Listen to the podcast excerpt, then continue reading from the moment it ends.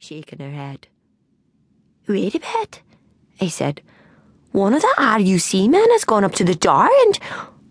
Oh! Oh, what? said Mum, paddling over to us. The cop had broken the glass at the side of the Egan's front door. He reached in and undid the door catch, and they all charged into the house. They must have met Mrs. Egan in her backyard brush charging out, for the next thing we saw was a bottle green RUC hat flying through the air and rolling in the snow. After it came two RUC men and Mrs. Egan, complete with yard brush and nightie, all in a staggery bar that founded on Brandon Egan's rusty trike.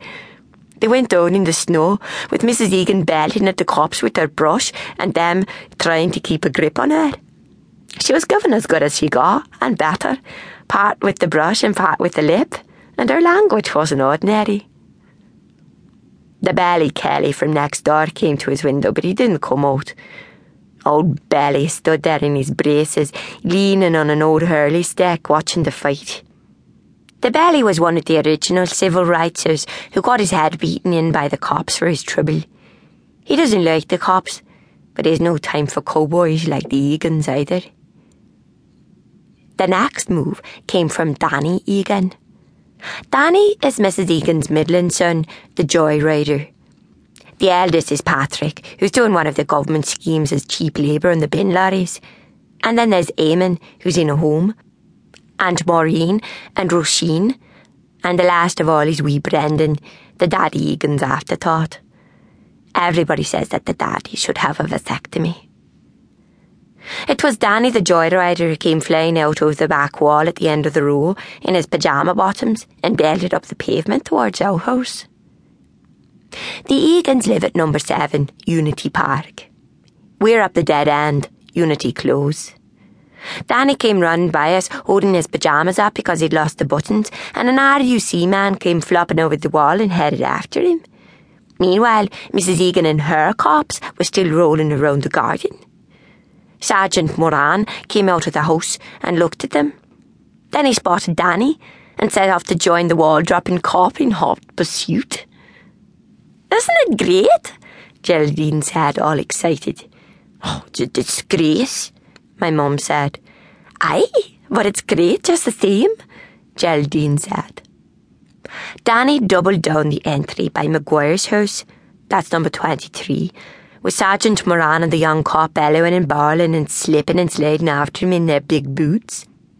Danny was in his bare feet, which must have been frozen, but still allowed him to keep upright whilst he ran. Back window! I shouted, and I beat Jerry across the landing to it. Our back looks out on the weed patch we call a garden, and then there's our fence and a big ditch and then the barbed wire fence around the caravan park where the tourists come in summer. It's like a concentration camp without the lookout tours.